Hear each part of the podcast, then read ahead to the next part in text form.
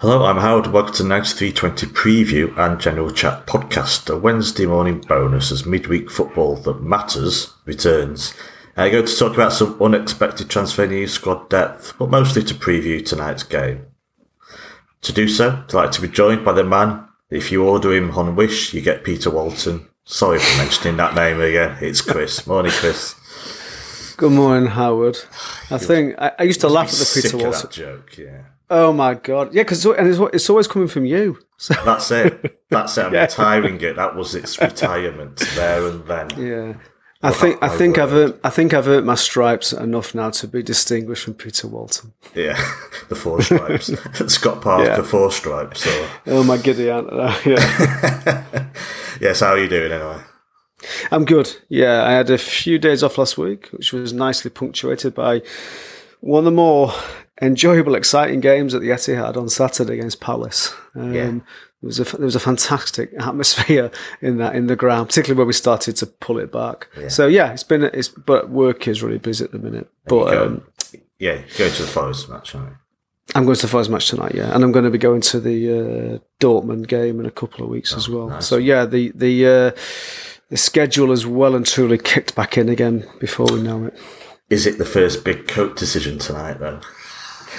Do you know what? It's a good point, Max. I went for a run this morning. And it was quite cool, and I'm thinking, oh, so I'll keep checking my uh, my, my, my Met app because I don't. You don't want to get caught out, do you? Like at half eight, quarter to nine. I think it's a bit chilly here now. So, yeah, it's 19 yeah. when it kicks off. If we're sat there second half, absolutely freezing. I know. oh my god! The, the, you don't need either. These are big decisions, um, people. Yeah. Oh, these the, these first world problems. They're really challenging, aren't they? So. well, this is a podcast of three parts. Uh, preview to finish from us. Uh, I spoke to a Nottingham Forest fan as well yesterday about all things Nottingham Forest. Uh, please note, Steve, from the from his podcast yesterday, never nuts Forest. we yeah. don't want death threats, do we? No, uh, but we first of all, that. yeah, we don't want that. Uh, first of all, uh, I, I I so wanted to say it when I spoke to intro yesterday. It's just so natural to say it. It's hard. It's really hard. Uh, but yeah, first of all, uh, some other stuff about City. Uh, just very briefly, I don't want to drag this out because you know little things that ha- little for me things that happened in the Palace match. But as you're on, it seems fair if we just spend a couple of minutes and probably sensible, not more. If you could put to bed some of those what some may consider controversial decisions in the City match against Palace. The Haaland high boot, Cancelo being elbowed before the second goal, and Ederson release of ball.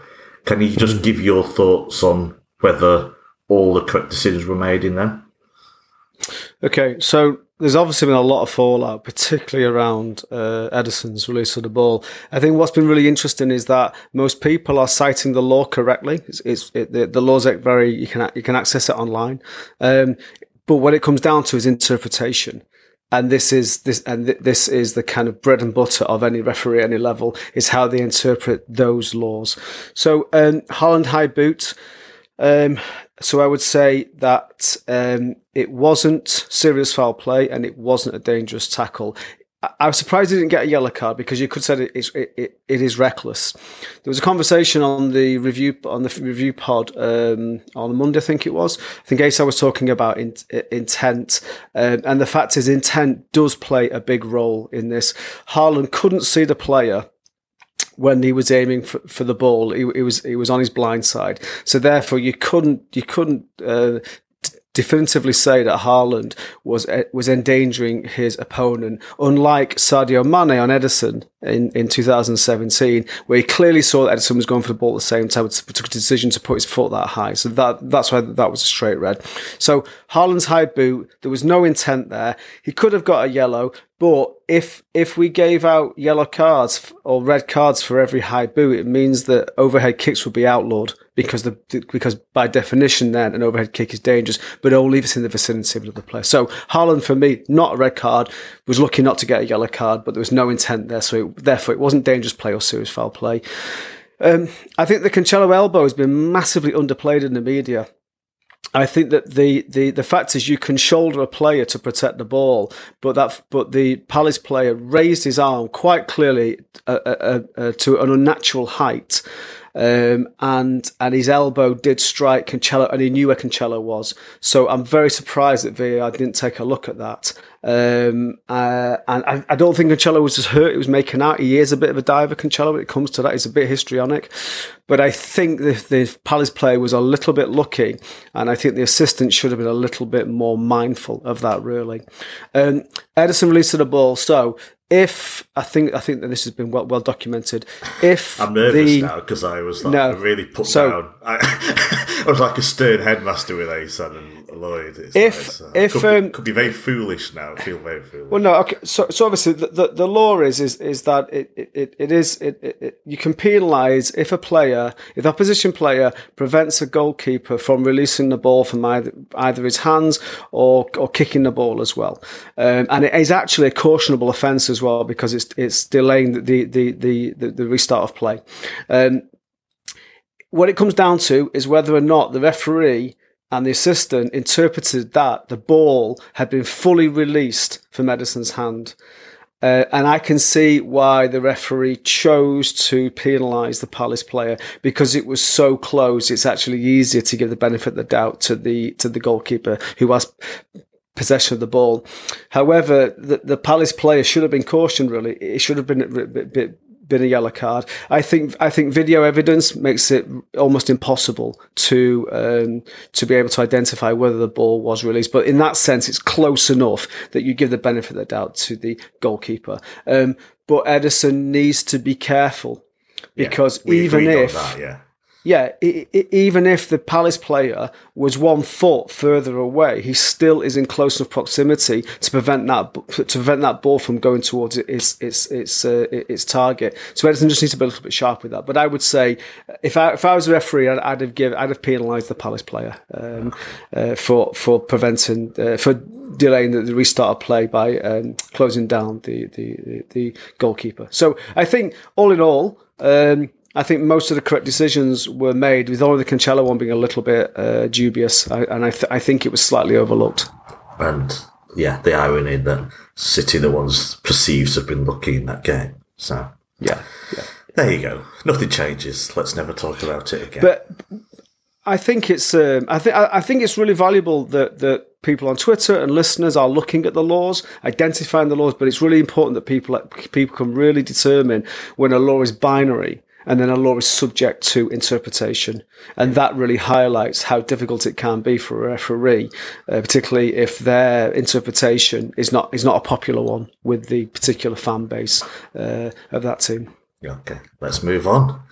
Uh, yeah. Uh, some surprising transfer news that hasn't happened yet, but looks like it is very plausible. Well, Leicester after a player called Manuel Akanji seems mm. that he would prefer to go to City, and City are signing for around 17 million euros. Uh, did this news come as a surprise to you when it broke yesterday? Yeah, it, it came a surprise as a surprise on many different levels. Really. I mean, obviously, because it's we don't tend really now to do late purchases. We tend to have it wrapped up quite early on. Um, also, he transfer deadline days. I do, I do. And the thing is, is to the airport. Yeah, we used to think we were really exciting, but now if yeah. if if if they announced a late signing, I'd be really worried. To yeah. thinking about okay, why is this taking so long? Does this player actually want to come here? Um, he's I think he's 27, so that's that's relatively old for the kind of players we usually purchase. Um, and also, I, I didn't think we were looking for a centre back. Um, having done a little bit of reading about him, he seems like a I'd say a safe choice, and he seems like a pretty intelligent choice. The what it does suggest to me is is whether obviously you can never. How many players do you need to have an insurance against an injury crisis? So up until a certain period of last season, we had four fully fit centre halves and then suddenly we had two, and then suddenly we had one, and and with with Fernandinho f- uh, filling in. So you can never have, you know, you can never have enough players because you're always subject to a crisis. If particularly towards the end of the season, particularly when muscular injuries start to occur due to fatigue. So it may be City are just playing safe and, and they're they're not stockpiling, but but they're really they're they're kind of really boosting the the stores really. What it might also suggest is whether or not we're going to see three at the back on yeah. a much more regular basis, because that for me was the key distinction, the key turning point for the game against Palace is after that first goal back we switched to effectively it was a back three with Foden occasionally dropping in to, to play left wing back. Um, but largely it was a back three, and that massively impacted on the width that we had in the midfield, and also the fact that when we could accommodate two strikers. So that might also be one of the reasons um, why they're bringing him in. Um, but it's not it's not a marquee name. Um, but it it, it may just be, be, does it? So. Doesn't need to be. No, it may just be City being pragmatic, um, and and and thinking let, let's let's let's just play it safe here.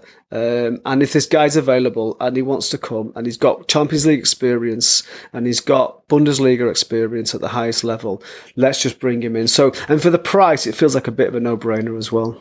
Hmm. Yeah, it's it's a tough one to work out the squad. Yeah, it's all about potential playing time, really, when you sign someone. Wouldn't a marquee signing have actually been more worrying for me mm. than this signing? Does that make mm. any hmm. sense? As a centre back, because you'd think, well, there's no point in that. You've got, you've got to if you're signing someone and a you know senior international, we're going to expect some game time. But this field it's not exciting. But then, as I said, it doesn't have to be exciting. I wasn't expecting any signings anyway.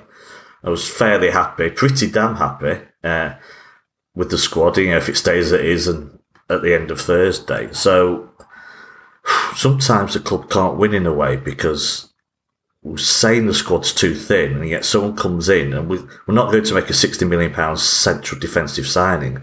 Now, obviously, we wanted a, a big name left back signing originally. I don't think there's little doubt about that, and we've got a more potential type player in Gomez, which is fine as well. But you wonder with a couple of injuries, yeah, if let's say Cancelo has to switch to right back, should Walker pick up an injury, then this makes more sense, perhaps because he can probably mm. deputise at right back. He is right footed after all. Mm. I think I'm not.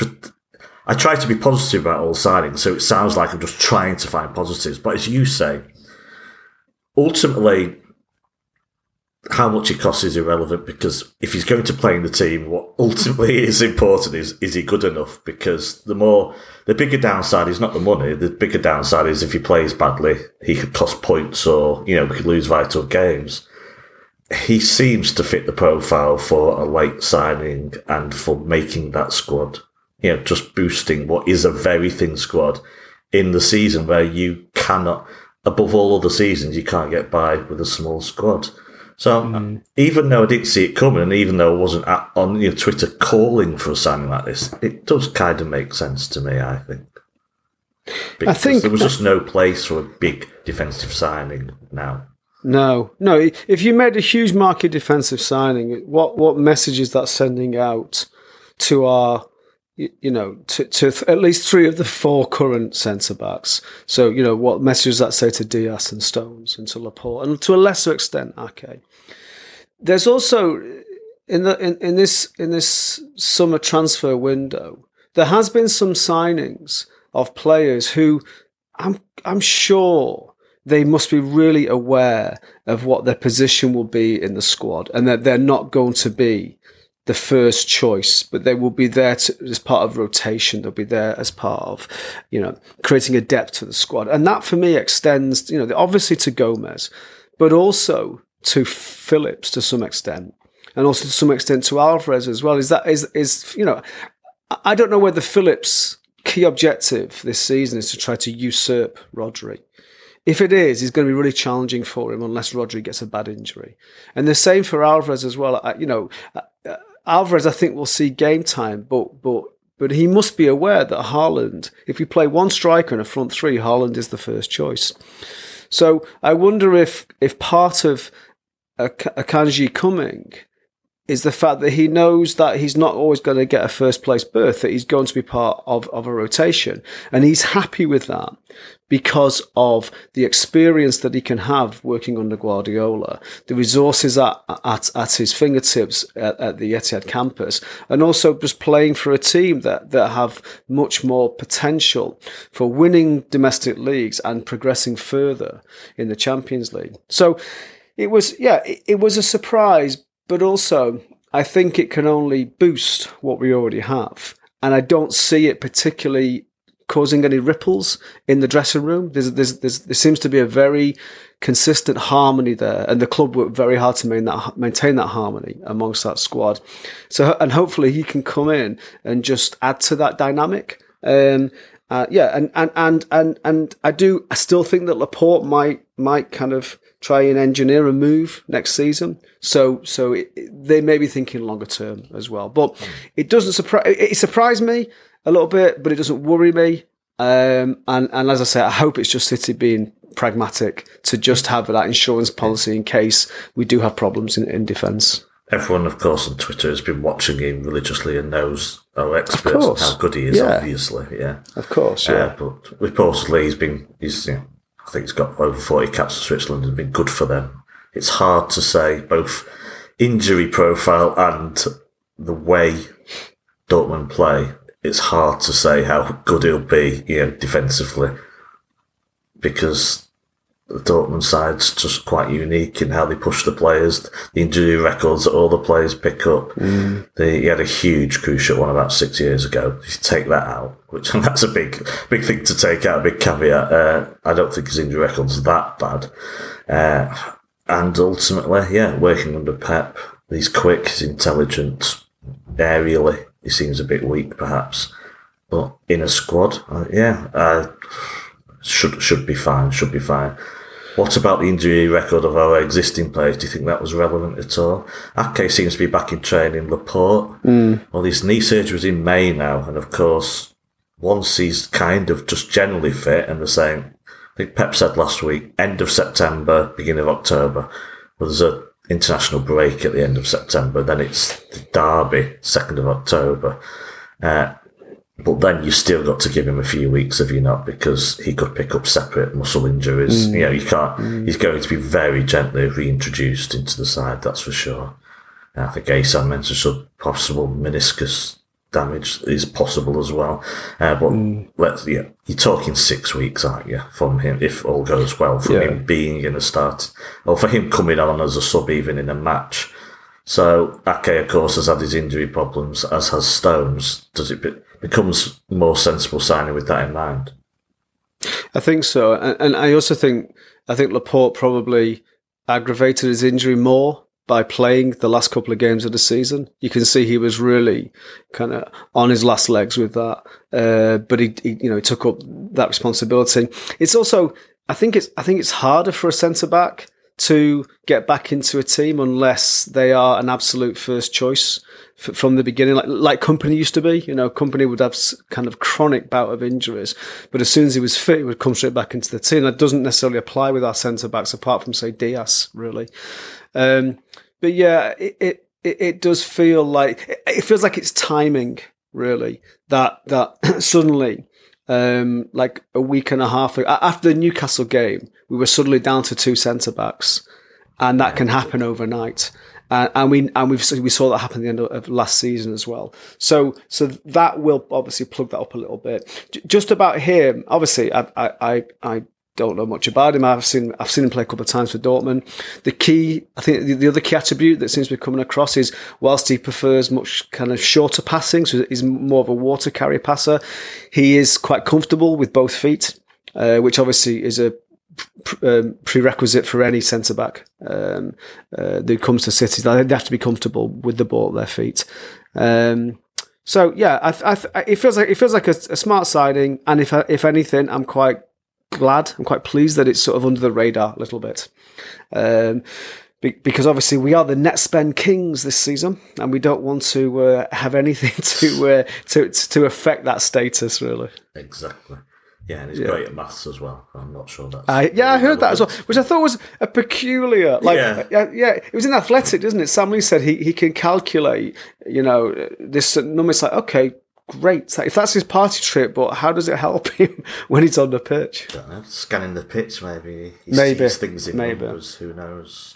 It may be that Haaland's not the only robot machine that's out there. He may be one as well. So, Exactly. They're cyborgs, yeah. yeah. I guess the final aspect of this is the squad did feel thin, but I was a bit head scratching about. Well, if you were to boost a squad, where would you do it? This probably wasn't where most people thought we would bolster the squad. Did you feel the same? way? Did you feel there was another area of the pitch that if we brought someone in, that's where we should have got someone in? Or was this just opportunistic? because of course he's got one year left on his contract and he's refused to sign a new one with Dortmund, so he was leaving basically, and City have got a good deal. But yeah, with that in mind, is it op- just like you take the opportunity when it arrives, or did you think City would have been better looking elsewhere in the squad if they were going to bring an extra player in? I City don't tend to be opportunistic in the transfer dealings anymore. They used to be, but not anymore. It's, it's much more premeditated and carefully planned and considered. Um, it might be that he was on their watch list for some time, and then they were alerted to the fact he, d- he didn't intend renewing. It might be also that Gomez, whilst a good purchase, is is a kind of you know he's not going to be a regular. And so, and he might only be called upon. It's like in certain periods, at certain matches, or if we've got a crisis. I think hopefully uh, Akanji can is versatile, and he can he could also play left back as well, or he could play right back as well, maybe. Um, but it, that does then tend, it gets me to think that I'm, I'm more tended towards the idea that they may want to deploy a back three on more occasions than we've than we used to. Um, so yeah, it, maybe if it is opportunistic, it, it doesn't seem frivolous and it doesn't it doesn't seem impulsive. As you as you said, he fits the profile, and I'm I'm pretty sure that they they will have they will have done their homework on him in advance, like maybe six to twelve months ago when he was already on the radar. Possibly, I'd be very surprised if they've just grabbed him because he's available without doing any sort of background checks about his character, his family life, how well he can adjust those those kind of things. Um, and also, I think he speaks several languages and he, he has a reasonable grasp of English as well, so that will help him acclimatise quite quickly. But yeah, it, the only surprising thing is it is that it's right it's right at the end of the transfer window, and we'd not heard anything about him before that point, and that tends not to be the case anymore with City. We tend to know who they're going in for often a couple of months, sometimes six months before we actually get that player. So it does feel like, a bit of anomaly there, but I don't, I don't think it's necessarily a, a, an indication there's a problem. It's just a case of he's available now. Let's get him, and we've just got an insurance policy. Should we have a long, f- kind of fatiguing season with our defenders? Can I just spring before we uh, end part one and then look forward? Can I just spring one question that wasn't on the agenda on you? Yeah. Last night I deleted a tweet I put out because I felt guilty. it said uh, he's eighth in the league, he's eighth in the league about Raheem Sterling. Partly because it probably bite me in the arse and we'll lose it over to Forest or something. uh, and yeah, and uh, if you if you ever talk about where another team is in the league, you know it'll come back to bite you on the arse. But I felt a bit guilty for having a go at him in any way. And then I thought, and I just wanted to go to bed without having to deal with tweets, basically. Uh, but then I started thinking about it a bit. I was like, bottom line is, I don't want him to do well. I, I just, I should make it clear, I absolutely loved Raheem Sterling and stuck up for him, you know, consistently during his time at City. Really didn't want him to go. But now he has gone and he's playing for Chelsea. The wishing him well thing, I was just like, no, actually, I want him to fail. I don't mean miserably and have a miserable life. I just don't want Chelsea to do well. Uh, and I have a bit of that contradiction with Jesus and Zinchenko because I don't really want Arsenal to be at the top of the game either. So you have that contradiction. But more than that, taking the teams out of it, I have no real wish now that Raheem Sterling's gone for him to do well in his career. Is that harsh of me? Do you still support him and want the best for him? It's a tough one. I think we have Yeah. to distinguish between our antipathy towards other teams, particularly Chelsea, who I have a very strong dislike of. Um, less so Arsenal. Uh, uh, I think that's largely because they, they've been much of a threat recently. But I didn't, so I didn't actually hear the interview that Sterling did when he talked about his how um, dissatisfied he was towards the latter part of, his career at City, and I and, and I cho- I chose not to because I heard I heard Asan's response, I heard I saw other people's response on Twitter, and I actually didn't want to be agitated by it. Really, I said from the I said when he left on one of the pods that it was always a business-like relationship with Sterling. He came to us not because he loved City, it's because he saw City as a much better prospect of getting titles and other domestic uh, medals. Yeah, And it's fine if Um, he wants to leave. Yeah, if players yeah. are allowed to make these decisions and yeah, get and, and, and it's and, yeah. Yeah, yeah. So, so I don't wish him ill at all. I'm quite pleased to see Gabby doing well because I always felt a little bit sorry for him, and I hope Zinchenko because he clearly didn't want to leave.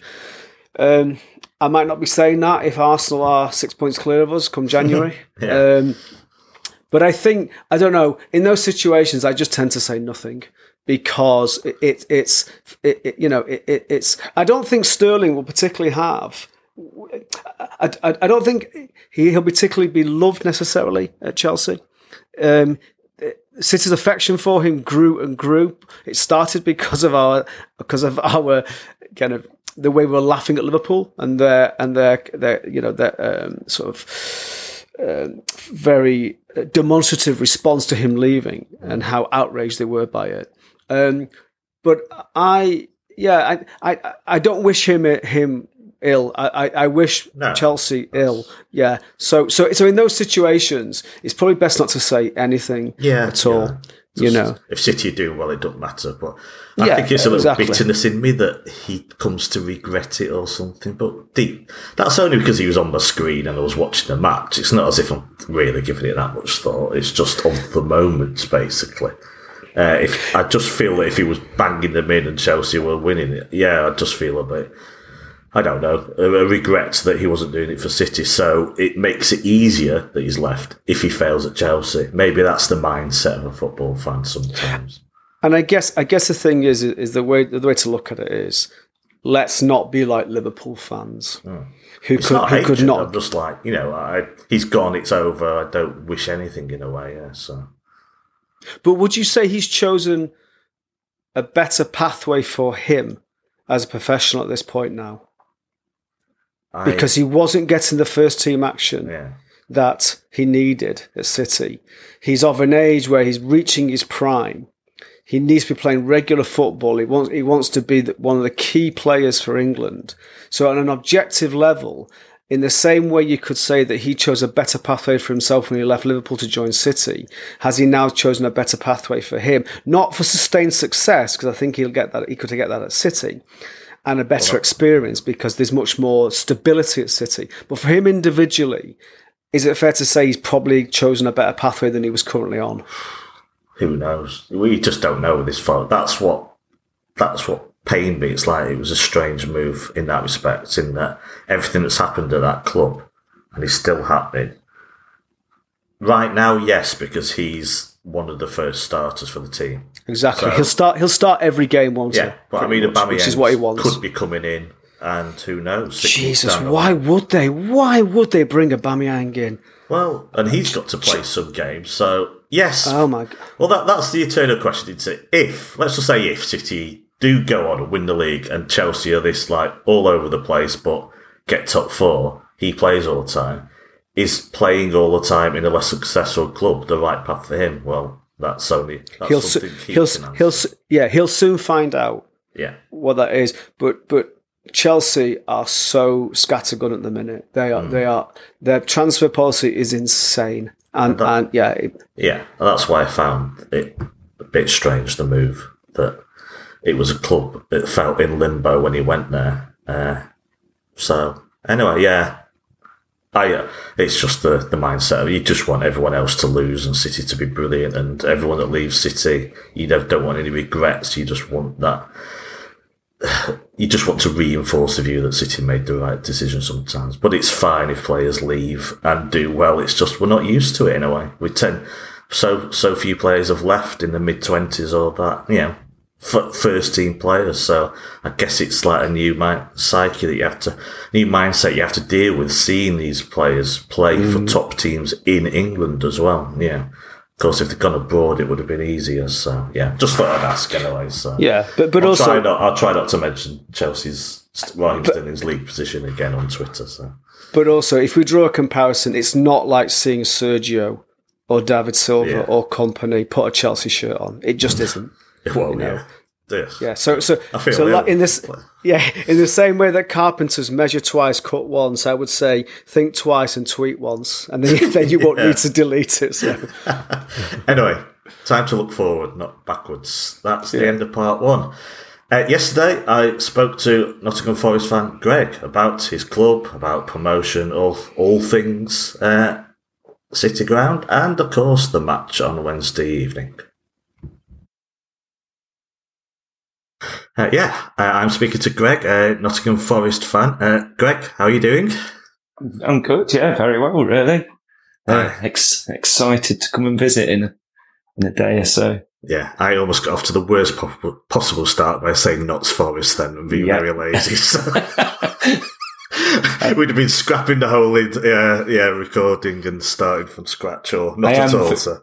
I'm forgiving Prem fans because they're they're not used to having us back, are they? So, uh, yeah, they get they get a one season grace on it. I think it's just yeah. Well, no, it's just laziness on my part. What's the what's the quickest way I can say a team name? So uh, yeah, uh, I thought a good place to start is just looking at the start to the season, uh, you're back in the Premier League, and we'll cut. I want to go back in time in a bit and you know look at last season, but at the moment, four points from four games. Has, have you felt pretty positive and left you optimistic about what lies ahead this season?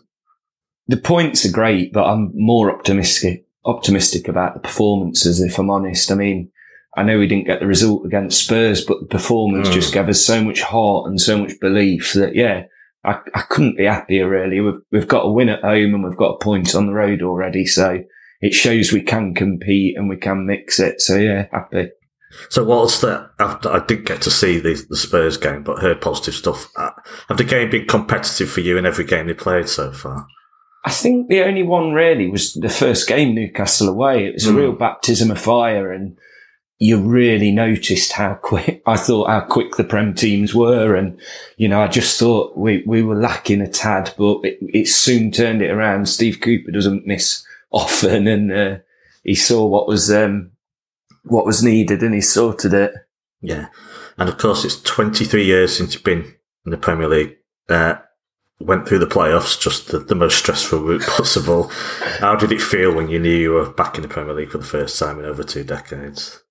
We've, uh, I mean, we're a club with long, long lost history and all my life following Forest, you've heard about it. We've never had the famous day. And that for me felt like my European Cup win. It was just the best day ever. Incredible feeling. You know, so much, there was so much belief that we were going to do it anyway, which Steve Cooper's done to this team that it was just an incredible, incredible feeling and one I'll never forget.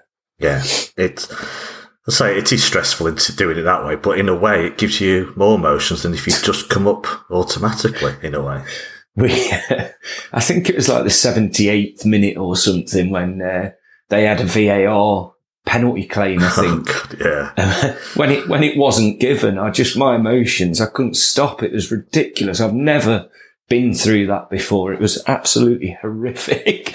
but yeah, I mean, it, you like you say, the teams that have won via the playoffs, they, they say, and I believe it now, you'd never want to do it any other way. Well, yeah, but only only a certain number of times because uh, oh, I think yeah. the, the, health of your heart is more important, to be honest. oh. the feeling at the full time whistle. Yeah. Hopefully, we're here to stay, so we won't have to do that. Yeah. Go through it again. Well, a big reason that you, you may stay in the Premier League is Steve Cooper, of course. That we did the pre, we've done quite a few preview pods before the season, and I said the big turnover of players, and we'll come to that in a bit. may could go either way. It could be a good thing or a bad thing. But I felt that of the promoted clubs, uh, Forest had a great chance because of their manager. I was a bit surprised when I looked up his managerial career. Managerial career, it's a lot shorter than I thought because Yeah. I've been quite impressed with him for quite a while. So obviously England youth, I think, and only Swansea before then. So that must probably mostly Swansea where he came onto my radar, and last season, of course. Uh, you must be absolutely over the moon with the job he's done. What what difference has he made to this team that's got you into the Premier League in, in the first place? he got them believing straight away and he got the fans believing straight away. We had a couple of good results straight off back in September. And the way he spoke, it was clear that he believed and nobody else did that we could go for it that, that season still. I mean, we'd lost, we'd got one point off the first seven games. It was just Wow. nobody, everybody was like, God, I hope he keeps us up, like, and then builds. But he knew straight away what he could do and what we could do. And he's just such a, the, the way the players speak about him, you know, Joe Worrall says about how he messages them at home, just checking in if they're okay. And I think honestly, that's the reason we've got players like, um, Morgan Gibbs White come through because he's had them in the England and the 17s and those players really liked him. And I do think it's a massive factor in some of the signings we've made. Was there, do you remember a point last season where you thought, you know what, we might at least get into the playoffs here and uh, It things might turn around? Yeah, it didn't take long. Like I say, it was a couple of games, and I thought, you know, it's not that. we were something like ten points off the playoffs. I thought there's a long season. They are But- long, aren't they? Yeah, it gives oh, you a Oh, God, chance, you- well, it? you're playing twice a week, and Yeah. I remember thinking we've won so many games. We'd won, I can't remember, like eight on the bounce or something. And we still weren't in the playoffs. I thought, when are we eventually going to get there? And I think it was Christmas time. And then once we were in there, we were all so confident that we, we weren't dropping out of them. It was a, it was a surreal feeling because we're not used to that, that kind of confidence, the players and the fans, really. Yeah. Now, coming to the summer, huge activity in the transfer market, I think it's fair to say. Yeah. How, before this, let's yeah, before we get to how they've, they've done, how did you feel with this huge turnover? Because uh, obviously it's risky. Fulham have done it badly in the past, but it's risky in that obviously you've got to integrate players. You've got to do it quickly as well because you don't get the 46 games to you know uh, work your way into a season in the Premier League. Did you feel it was the right policy for uh, Nottingham Forest to be competitive in the Premier League, or did you feel it's a bit harsh on the players that got you there in the first place? Well, we had to do it. Like the players that got us there in the first place, five of them were loanees Yeah. that we knew we weren't getting back. The the only one we really had hoped to get back was uh, Jimmy Garner from Man U, but you know that never happened. So we knew we had to replace those five. There was three players out of contract, so straight away we're eight down. Uh, so we we were talking and we were saying we're going to have to make ten signings here. Eighteen might. I think that- but, I don't think many of us thought 18 and I think we will hit 20, but it's make, they seem to be working. They seem to be gelling and there seems to be that same good feel that we had last year. And you know, we, the back three is still the back three that started last year and Yeah. every other position we've, we've improved on significantly.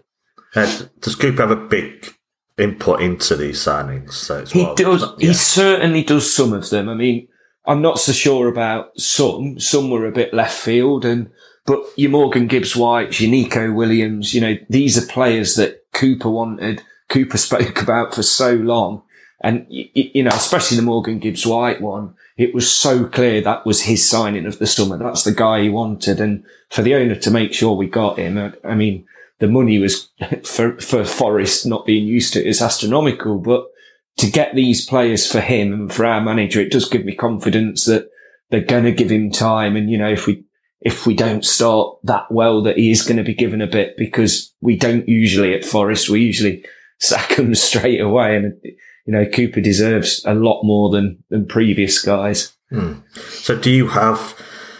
I know it's going to be silly. I guess the answer to this is pretty easy. Staying up. Do you have aspirations for this season when you come into it? Is it basically stay up the first season, get a foothold for the future?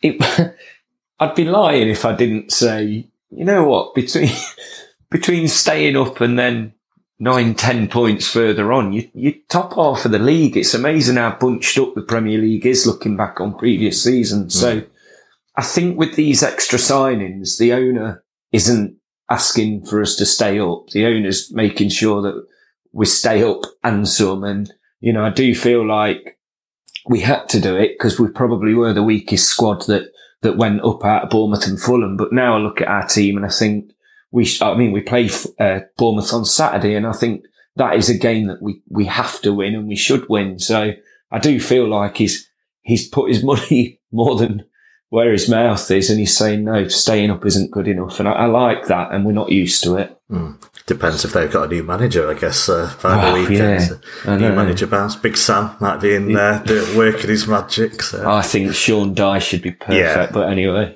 I, yeah. I just see pictures, I always see photos of him at music gigs at the moment. So he, yeah. he lives in Nottingham. He lives in Nottingham, so he's always out and about in, in the pubs and uh, Rock City. So yeah. yeah, he's a good bloke. I like him. Uh, the acquisitions, all those 18, soon to hit 20, are the ones that which ones excite you the, the most? Uh, for me personally, I thought getting Henderson as a keeper was yeah. super smart because oh. I'm not even sure he should have been number two at United considering De Gea's recent problems. He's he, started really well, hasn't he? Are there others he has have, been, yeah. yeah. he's been the best player, like the best. He has kept us in games. The amount of shots he's had against him, which does worry you slightly that they're yeah. getting that many shots, but his saves he makes and how how well he's playing. That penalty save against Kane, I couldn't believe it. Even I thought, well, you don't save a Kane penalty. And yeah, just delighted with him. The first one that really made me think, God, what are we doing? Like when Jesse Lingard signed, when we beat West Ham to get him and a last minute Everton uh, approach, I thought, wow, like what are we not seeing here to get a player of that caliber for Forest is just unheard of. So Lingard was really the one that made me take note and it's just continued. We've got the, um, we don't need a left back. Forest infamously always need a left back. We're always yes, short at that so position. Do we. yeah. Well, we've got three now, and it's like we've just signed this Brazilian. Uh, it's got who, 15 caps. It's yeah, like, City. Loads of City fans wanted him over the summer. The Lodi, oh, is it? Is it a done yeah, deal? That's it. Yeah, yeah, we've got him. He's signed. Uh, we've got him a year a year loan and then uh, buy out a clause to 30 million. Obviously, that's if we stay up, I imagine. But yeah, it's just every day. It's a, it's a joy to wake up and have a look at the, the Forest timeline at the minute. Mm. Uh, does it feel then like a well-rounded squad now? Is there areas you say there might be more signings if, if you pretty much got depth in a lot of yeah, positions. We we've got depth which we've never had before. You you look at like the, the squad depth in every position we now have cover. And um, I do feel like we'll still make a couple. I feel like something will come up on transfer deadline day, an opportunity, and and we'll go for it. And um, yeah, it's just nice. It's, I mean, you, you still remember what it was like. You were in the blooming championship and those miserable years and you think you're just never, ever going to get out of it. And mm. it's not until you get promoted you think, like, wow, I can't believe I spent 23 years missing this. so, uh, just, just appreciating every day of it at the minute. Yeah, so to be honest, City didn't really have that long, long stay in the Championship. They were well, yeah. hurtling their way up or hurtling their way down, yeah. just passing through one way or the other, basically, for many times. But yeah. I love the, oh yeah, I love the Championship. But of course, yeah, you want, you aspire to, to play the biggest and best, don't you? Uh, mm. uh, uh, yeah, I've got a lot of time for the championship. It just seems more fun, and sometimes there's a lack of fun in football at the moment. But after 23 years, obviously, this is yeah. amazing. Yeah. Uh, the City match down on Wednesday night. how do you see it panning out? How does first of all, how does Cooper tend to set up formation wise? Do you, the first thing we always think of City fans, you know, if a promoted side comes or it, it worked a lot in the past will you have a deep block? Will you be defences, or is Cooper just a manager who likes his team to play? when you sent me the uh, the brief questions and you put how can Forest hurt City, I thought, oh my god, what a question! like, well, we've gone two goals down four times in the well, last six yeah. matches now. I, so I was really, uh, I thought if you lose to Palace, you're going to be so angry and Haaland. I thought, please pull it back. Um, how Cooper's a clever manager and yeah. he, he seems to have set up three, three central defenders, two quick wing backs, Um, and we haven't really changed it, if I'm honest, this season, home and away. It's been pretty similar. So if we can ever get to you, it's going to be on the break. You, we had a lot of the ball against Spurs, which I was really surprised about, and it worked. But I think even we know against City at the Etihad, that's not going to happen. So if we can get you, it'll be a quick counter attack yeah. and, a, and a break. That's like, I mean, it, what a question against your team. Well, as I say, four times now, yeah. yeah. And counter attacking is, is City's Achilles heel, I would say. Uh, do you have a lot of pace on the counter Yes. Yeah, well, you know, that's got, not the answer I wanted. Neco, Morgan Gibbs White, you know, Johnson up front is fantastic. He's quite small and nimble. So we have, and we've clearly bought a squad to, to, to develop that and to go when we can. Um, and then we've got players to bring on if we need to kind of protect something or, so it, yeah, it's nice, but we are quick on the counter. Yeah. Ultimately, yeah, to, to stay up, do you th- obviously how important will the home form be for you? It must Massive. have been an amazing atmosphere as well for your first game. Yeah, it is. It, and I know we've got to appreciate this because if we do stay in the Premier League, it's not going to be like this every game, but every game feels like at the minute we've had that big cup draw and it's that massive FA Cup feeling against the big guns coming to town. And it's just, it's brilliant. We had it with West Ham and they didn't really turn up and it was surprising and great to get that win.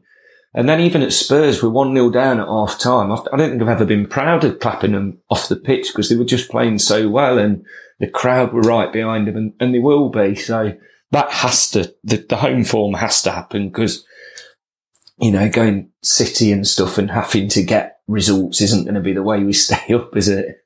Yeah. Well, who knows? who knows? I just, well, I wonder with two games a week as well, how many changes. You know, we don't actually have a big squad, so I don't know. Yeah, I wouldn't be. You know, Erling Haaland would have to be rested. He'd have to be rested at some point. So oh, I wouldn't on, say it's an absolute hundred percent given that he starts the game, but we'll see. Uh, but yeah, I just so three at the back. You say the wing backs get high, do they? Uh, City yeah. again. You know how, when they have struggled in the past, three at the back can be again a problem sometimes. Mm. Uh, it how high is basically a lot of your danger come from the wing backs getting high and getting crosses into the boxes, or you is it yeah. quite varied in how you create chances? No, no, I'd say that's exactly it at the minute, with, especially with Neco because he has got such a good cross. Hmm. Um, but we're not getting the shots on goal. That's one thing that has been noticeable. Uh, even Spurs, I think we had like 17, 18 shots or something, but I don't think, I think one might have been on target. So that's something that they'll be working on and they, will have to improve. So, but it, like I say, it has been nice where you do notice things and it seems for the next game, it's already changed. It's already been addressed. So, uh, it'll be nice to see a few shots on target on Wednesday. Is, is Cooper very good at, you know, tactical tweaks within matches as well? Yes. I imagine yeah. that is something he's, you know, mm. yeah, just he's very astute at dealing in match with, you know, the situation as well. Yeah, he's just.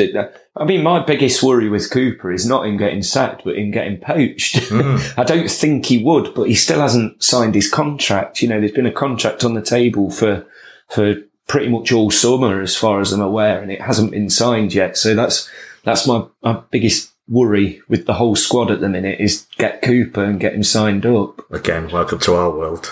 Yes. the guy manager's got a, a, contract on the table that he's not signing either. So how long has he got left on his contract? Uh, I think it's this year, actually. Right. I think this is the last year. And um, Has he spoken about why he's not signed? He's, he yeah, just... he's just said he, he's not concerned about it. There's nothing to worry about. Yeah, he's just kind of, he basically tried to imply he's not had a chance yet. yeah, I'm so busy. I've not got to sign that improved contract. Yeah, yeah. So we'll see. No, I'm, I'm sorry that I need to ask this question, but the it's a topic this morning. There is going to be inflatable European Cups in that away end, isn't there, on Wednesday night? no, you'll hear the you'll hear the odd song that we all sing. I'm certain of it. Uh, it's usually louder at places like yours because we like to, you know, we, it's something that we should be proud of still, but we like to yeah. remind everyone and chuck it down the throats a bit. we get it quite a lot. So quite a few teams. Yeah, I guarantee I will be able to count at least thirty of them. So, yeah, and uh, yeah, b- before we wrap up, where do you where do you uh, stand on showboating by opposition players? Then I'll uh, I would expect a real tough hard tackle if that happens again. And what I loved, I absolutely loved the fact that Johnson did it, but right behind him, Neco was ready to do it as well. So, uh, especially at our ground as well, the disrespect is just no. You're not doing that. Richarlison loves it though, doesn't he? Did he get? I presume he got booked for that for the the, the meaty uh, tackle. Yes, he did. Yeah, yeah, yeah. But uh, should have gone in a bit harder, actually. yeah, he's. Uh, I, yeah, and Richarlison just lives. Either if there's players like that, and they just live to wind up. Uh, yeah, he's, he's been winded up deep by man on social media, I think. But yeah, yeah, if they play for you, you let it go. You hate them if they play for someone yeah, else. Yeah. yeah, it was just at our ground as well. For, you know, if yeah, they do it at theirs, I wouldn't have been so bothered. But yeah, not good. And I'm glad Cooper came out and spoke about it as well. Yeah, right. We always finish uh, with a score prediction. So, so uh, how do you think? It, how do you think it will pan out? And yeah, what's just the final score? I uh, last year I was so positive all all the way throughout, and I ended up being right. I said we'd get promoted going forth, so I feel like I'm on a uh, good run. But can you believe me if I say that I'd, if we got a draw at your place, a one all, it'd be a result of the season for me. Mm. So I'm going to say it. Do I believe it a, a little bit, maybe? But yeah, one all draw that'd be incredible yeah, we've, we've started doing these opposition fans this season. I don't think anyone's predicted their team to lose, which is fair enough. You, never want to, do you? I mean, no. I wouldn't. Whatever the state of my team, I'd probably go on saying a draw. Yeah, uh, yeah. And ju- yeah, just finally, you say you've got Forest, uh, you've got Leeds away, uh, mm. Fulham at home. Leicester, yeah. who are terrible, and Villa, who are terrible. Well, are terrible not as yeah. they are terrible, but they're in bad place. No, right yeah, now. you've got a real opportunity now. It's a crucial September period. and October. Yeah. September and October, and it starts. I mean, obviously Wednesday. It's just going to be a great occasion. You know, see some of these incredible players you've got. Saturday against Bournemouth at home is just so so big, and I think yeah. everyone understands that as well. Everyone realizes it. Last year, I'd have been a lot more worried about Bournemouth at home. This year, I feel like we've really strengthened. Whilst they're you know, they might have a bit of a new manager bounce, but I still think that that will set us up for the season. That'll show us where we are, really. Mm. Well, for the record, I think you do have a goal, and and City have a goal to conceding them. So I'm going to go 3 1 to City as well. So That's fair. Yeah, that's fair. uh, Greg, thank you very much for coming on. Uh, Really appreciate that. Speaking to no, us. no worries. And as I, I say to it. every opposition fan, after the next match, uh, great look, uh, all the best for the season. Hope it goes really well. And yeah, well, I, an amazing uh, experience for them. I'll return that as well because I think uh, you're the only ones who stopped Liverpool winning the league, and nobody wants that. So, uh, Thank good you. They seem to think the whole country's behind them, but yeah. No, not at all. when, when City are the good guys, and there's something very wrong going on. yeah, uh, yeah, as yeah. Again, thanks very much, Greg. Yeah, good luck for the season, and thanks for chatting to us. No and uh, now, yeah, we'll get back to the panel and preview Wednesday night's match. Uh, that was Greg. Thanks very much for taking your time out to speak to us. Uh, right, let's look at the. F- Nottingham Forest match on Wednesday night. How are you feeling going into this, Chris? Do you think Forest will be awkward opponents, or are you quite confident that at home to promoted side, this City side will get the job done without too much fuss? I'm feeling confident that we can we can beat them. Um, their, their, their, their newly promoted status, I think, is pretty fairly reflected if you look at their results so far. You know, they they it's it's you know they lost opening day of the season, and then they they they they won against Forest, uh, sorry, won against West Ham, and then draw against Everton, and then lost again against Tottenham. So it it feels like it feels like they're sort of taking their chances where they can, but when they're up against better sides like Newcastle and Tottenham, that they're always going to concede. It, it, feels like there's quite a feel good attitude towards Forest coming mm. back because because they were such you know top League stalwarts for decades. Um, I, I, think it's really amusing that they haven't got a shirt sponsor at the minute. So, so that when they appear on television, there's, there's this like seven, there's like kind of 1980s throwback quality uh, to them. Um, I, the, their awkwardness will, I think, will will completely depend upon the approach that Steve Cooper takes and whether he just thinks he's, he's going to play it safe and try and leave with one point if possible. That would tend, I think that's more likely to be um, what the outcome will be. But no, I feel I feel I feel confident playing anyone at the minute. Yeah. Um, and yeah, and, and, and, and playing at home, and and uh, I feel I feel like the, the, the challenge is definitely for Forest. Well, Forest twenty five to one to win, so guarantee Stefan's put a pound on that. Yeah, or will be doing at some point. Yeah, Steve Cooper really rate him, but I don't. I'm not an expert on his uh, playing style, so to speak. Uh, don't have to be three at the back. Could be awkward for City again. But do you expect them to sit really deep? And but do you have more confidence now that there isn't a setup that a team like Forest or Bournemouth or whoever can employ against us that will completely frustrate us? Having said that, yeah. I'm thinking back to the first half of Palace, but I've got but across the game as a whole, perhaps. I, th- I mean, the the, th- the first half of Palace is a, was an anomaly because collectively the whole team were poor hmm. and the whole play was rushed. It wasn't composed. It was trying to find. It was trying to find ways of getting the ball to Haaland as quickly as possible, which in the end was li- was literally lumped up to the big man up front. So it, it was so counterintuitive to, to, to, to, the way we play. I think where I think City are where they're massively underappreciated um, is how incrementally Guardiola has progressed this team. So the team, if you look at the way we play now, while it's still possessions based, suffocate the opponent in midfield, uh, re- retrieve the ball very quickly. Look at the way we played in 17 18 to the way we play now.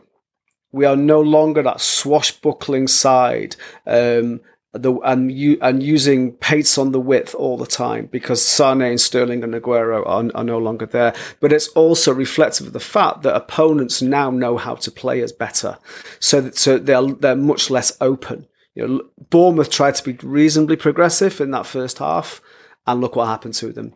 So. I feel that, that City have got used to playing against a low block, and now we can unpick it a lot easier. Um, and and I think we're going to see fewer and fewer times this season where we're frustrated and we can't break a team down. If Steve Cooper is is a smart manager, which I believe he is, that's why he's in the Premier League. He'll have looked at City's first four games of the season and examined what offers him the best opportunity to try and get at least a point or not come away with an absolute hiding. And if he plays open progressive football, he will be severely punished. Even if they score one or two goals, he'll still be severely pu- punished um, after the 90 minutes. So no, I, I now I, I don't. It doesn't worry me what any team present in terms of their style. I mean, look at Atletico Madrid. No one in Europe is greater than that. Uh, the, uh, the way they tried to play that low block in that first leg against Madrid. So, and we and we were able to navigate that process. So it doesn't trouble me how Forest will approach this game. I anticipate a low block. Does it worry you? Sort of City's ability to go two down now is obviously a thing following six games yeah. and to concede. Uh, Greg did mention when I spoke to him, you know, they do have pace on the counter, and that's what they'll be looking for, won't they? Be organised, mm-hmm. stop the scoring, try and get the odd chance, and take it, be deadly. Uh, are you at the stage yet? Are you worried about City regularly having to come from behind, or is this just a snapshot in time, or a team that's evolving with different personnel? If I knew the answer to that, I'd be I'd have Pep's job. Man. But yeah, but I, I, if you look if you look at the evidence, so if you look at the, the, the, the two games this season that we've conceded, three against Newcastle, two against Palace, I'd say four of those five goals were avoidable. Tri- um, Trippier's free kick, conceding the free kick was avoidable but you can't stop that free kick. But the other goals, particularly the, particularly the two against Palace, they're they're just clumsy goals. They're just the, the first one, the own goal was just clumsy, and the second goal was yeah. poor marking, and then And then if you look at if you look at the um, um, uh, the two goals, or the two of the three, um, Almiron and uh, Callum Wilson against Newcastle, you know, Wilson's was was a, a, moment of individual brilliance, but it should have been dealt with much earlier up the field. Uh, and and and goal was more to do with Saint-Maximin, really. But I don't want to get into a situation where every time we concede, we go, "Don't worry, lads, it's fine. We know how to come back from this," because eventually that currency will run out. What I want to, to concentrate on is is why are we why are we conceding cheap goals? How are we being caught out like this? That's the thing to address uh, immediately, really. Um, if we went 2 0 down to Forest tonight, I, I, I might think, don't worry, we'll, we'll, we'll get goals back. But it's more a case of saying longer term that this is not sustainable. We need to address why this is happening. And maybe it is about rotation. Maybe it is about, you know, players getting used to each other again.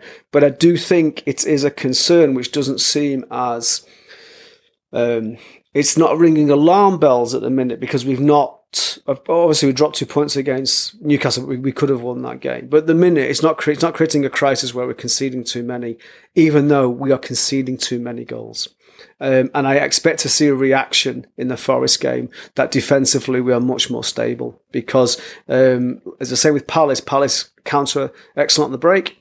They counter really well, and we conceded two goals because of it. So right now, I think it's a problem that can be solved, but it needs to be solved sooner rather than later. Otherwise, it starts to become a malaise where players lose confidence. Right, just before we look at the team, a potential team, just uh, Nottingham Forest themselves, 18 players in. Could yeah. could be more by the time the transfer window slams shut tomorrow night. Is this a risky policy for Forest. I've not watched all their games so far, but they're looking competitive. Greg mentioned that they've kind of kept the back three together, so you know, which is important part of the structure of the team, obviously. Uh, so it's around there that they've made all these signings. Do you think it's a very risky policy for Forest to be doing this? It feels unprecedented. I I can't recall um, another team, even established in the Premier League, but particularly one coming up, that has recruited so many new players. I mean, but that's basically three quarters of a squad, isn't it? Mm. Effectively, it's and, our squad. yeah, yeah.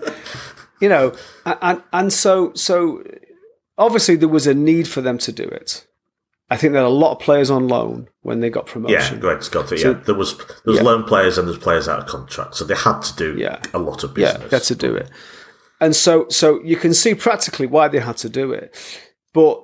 It, it, it must just intensify Steve Cooper's challenge of not only getting the team and the club as a whole to adapt to playing in the Premier League, but how you embed 18 new players, how you create that new dynamic, not just on the field, but in the dressing room as well, how you develop that communication with players who don't really know each other, and how you do it where you have to hit the ground running.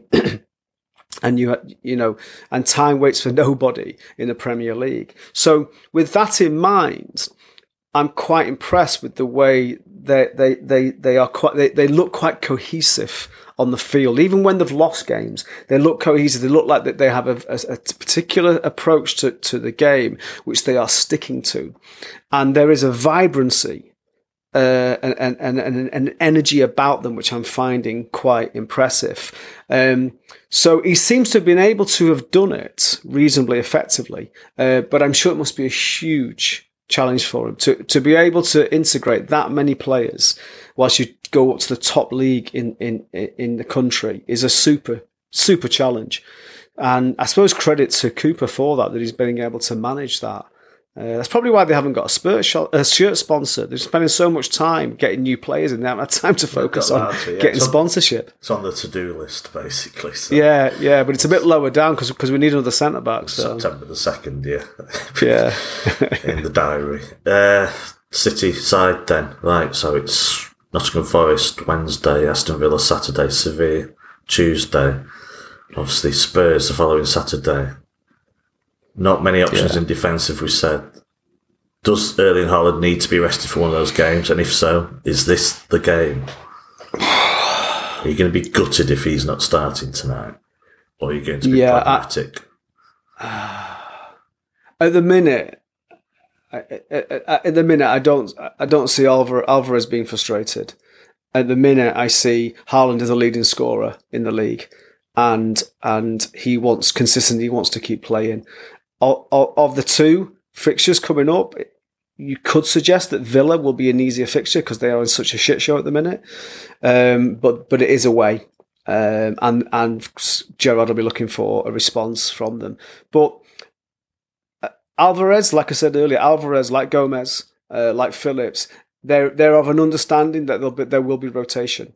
But I would rather get to ten games in the league and then start to think about rotation at particular strategic points according to who the opponent is. I want I want to I want us to get points on the board first of all. So I wouldn't rest Haaland. I'd be disappointed if Haaland is rested as well because I want him to build up a momentum going into the Champions League in particular. I don't want him to be rested tonight, have a difficult game against Villa perhaps, and then go into plays go to go to Seville and what could be a potentially difficult game. Keep his momentum going, rotate around him, but keep him there and he only touches the ball five times a match anyway. Yeah. So it's got to be pretty fresh, isn't he? So, uh, turns out Ilkay Gundogan had tiny niggles before the, right. the time of the Crystal Palace match.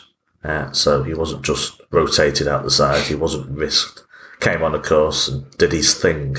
You're expecting him to come, assuming the niggles are now gone. Uh, are you expecting him to come back into the side, or do you think he should? I mean, he's he played such an important role when he came on. I mean, I know he came on after we got the first goal back, and Bernardo had really moved up a gear in that second half. So to have him on the pitch at the same time was was really impactful. Um, but I just I do wonder if he doesn't get selected tonight. Obviously, it would be a tactical decision from Guardiola, but I then do wonder what he needs to get selected um, because he is so important. He's so impactful. Um, uh, I'd like to. See, I would like to see him start, but then it's like I, I don't want to see Bernardo get dropped to the bench. Um, would you put him and again, right, Bernardo? Yeah, I, I, just I just think he's much better in the middle. Yeah. Um, which was why I I I, I liked going to a back three because we could we could accommodate Gundogan and um, and Silva uh, at the same time in that second half against Palace. But yeah, I mean, it's that that's that selection dilemma because I, I, I don't know. Is Grealish back? Is he fit? Or is he still is he still injured? Don't know. I didn't see. Yeah, the press conference. I didn't see it come up on the aggregators, but uh, so I'm not sure to be honest. I think I think Villa away, eh? well, I think I think the thing is is that if you went on form you wouldn't start Mahrez and yeah. you'd start and you start Bernardo upright and you start Haaland and you start Phil and and you start Gundo and, and Kebby the side of Rodri. So if he if he goes on form, but I know that players still need time because also I mean it's more likely Mahrez will start Villa because Mahrez is is a Champions League darling in Guardiola's eyes, and so he'll want him to be more focused for that. But yeah, I, would be quite happy if he started Gundo and Bernardo um, tonight because I feel like they they, they they merit that start. There's not enough space to put to play all these players, but are we getting close to the time when Alvarez starts a match? Yeah. So let's say only one of Gundogan or Bernardo Silva plays. Foden on the right, Alvarez on the left, Haaland in the middle. Discuss. The thing is, though, my selection criteria is based purely on it, there's no there's no tactical analysis connected yeah. to it really. You know it, it, it, it, it's it's it's you know if we're wanting a pressing game Alvarez is a much better choice than um, Mahrez. Um, is is Phil better on the right than on the left? Uh, you, you, know and are we getting the best out of Alvarez if we play him on the right rather than a central striker? Um, it's really hard to say but I think I I it's, it's interesting isn't it how Foden is suddenly getting a lot of flack from from portions of the fan base who mm. previously were worshipping the ground that, that he walked on. I find that I find that really contrary and fickle, really, just because he didn't give two passes to Haaland. Um, you know, but but I but I still think you know you take you take the dynamism which Phil offers. If you take that away from the pitch, you see it immediately. So I, I, often think it's about play when players aren't on the pitch. How how much do you feel their absence? Um, and think you feel you definitely feel Phil's absence, and you feel Bernardo's absence as well. Gundo's Gundo is much more subtle, and then suddenly explodes with, with his presence on the pitch. So I'm going to say I would I would like to see Bernardo and Phil start either side of Haaland with Gundo in there with Kev and Rodri tonight. Yeah, looks like uh, Pep said Phillips as well, of course. Ake, Grealish are training, I think. Mm. But he, we will see for Aston Villa on Saturday. I don't know if that or the Champions League or the next one Spurs. Sounds like they're not really options for uh, the Forest game, to be honest. So I think we can forget those three playing. But I mean, I wonder if I, I wonder if Phillips gets his first start alongside Rodri. Uh, whether they whether they play a double pivot, but I don't know. They're both much more in that traditional mould of a defensive central midfielder. Whenever we played double pivot before, it's either been Rodri and Bernardo, Rodri and Gundo. So yeah, I mean, it would be good for Phillips to get some game time, um, and maybe Villa is that time that he does it if he's fully fit. as for the game for South, how do you see it panning out? Do, do you think it's just going to be one of those games of 70% possession, chipping away, chipping away, chipping away? Uh, yeah, very likely. Um, I just hope we again. Do you think it could be one of those? City have a tendency sometimes to. You do wonder they're- not a team, are they? That just want to come out and blast the team away uh, at No, Liverpool no. style. So often you can be utterly frustrated at half time, really happy at full time, and you have to look at the wider picture. But it would be nice if they came out tonight and went for it from the start. Guardiola's football is all about sustainability, being able to maintain the approach for 90 minutes and being patient with it, and then knowing when to turn up the dial on the intensity. Um, and that's why we very rarely see those hugely intensive starts, even when we went 2 0 up against um, Real Madrid in that first leg. Um, it was still it, it, it, it was it, it didn't feel massively intensive. It just felt like it, we were clinical and took our chances as, soo- as soon as we created them. So, uh, yeah, I, I I imagine that City will start at that usual pace, and Forest will immediately drop back and wait for that counter. Um, an early goal is always good because an early goal then then dictates that the opposition has to be more forthright. Um, I always like that when a team, when the opposition play a low block, if we get a goal in the first 15 minutes, it means we, we end up having potentially a more exciting game um, because the, the other team have to come out now. Um, but yeah, it's it, it's it. I don't know. I, I've not seen enough of Forest this season to be able to say categorically how I think they will approach it. Indeed, but I- but I. I, I, do, I do think they'll probably be pragmatic and look to try and frustrate us, um, and it'll, and it'll be up to us if we if we can just just be patient and don't keep and don't keep trying to find Haaland all the time. As Guardiola has said, Haaland will be there But if you, if we get it in. if we have get it behind the fullback, no, every time have to he will. him, yeah, it? yeah, he he he will be he will be there. We don't have to lob the ball over for him to battle against a centre half. We can find better opportunities for him. Um, and that because that's what's happening in the Palace game in the first half. Then in the second half, we started to utilise him much more effectively, and then we saw the best of him. So I just all what I want is patience and to be able to navigate the fixture, which we should be able to navigate reasonably comfortably, um, and just to stick to what our footballing principles are, because that's that's when we pay dividends the most. Okay. Uh, I'll end. Score prediction, please. Right. Well, I'm going to be optimistic. I, I I'm going to text Pep later and insist he doesn't concede any goals.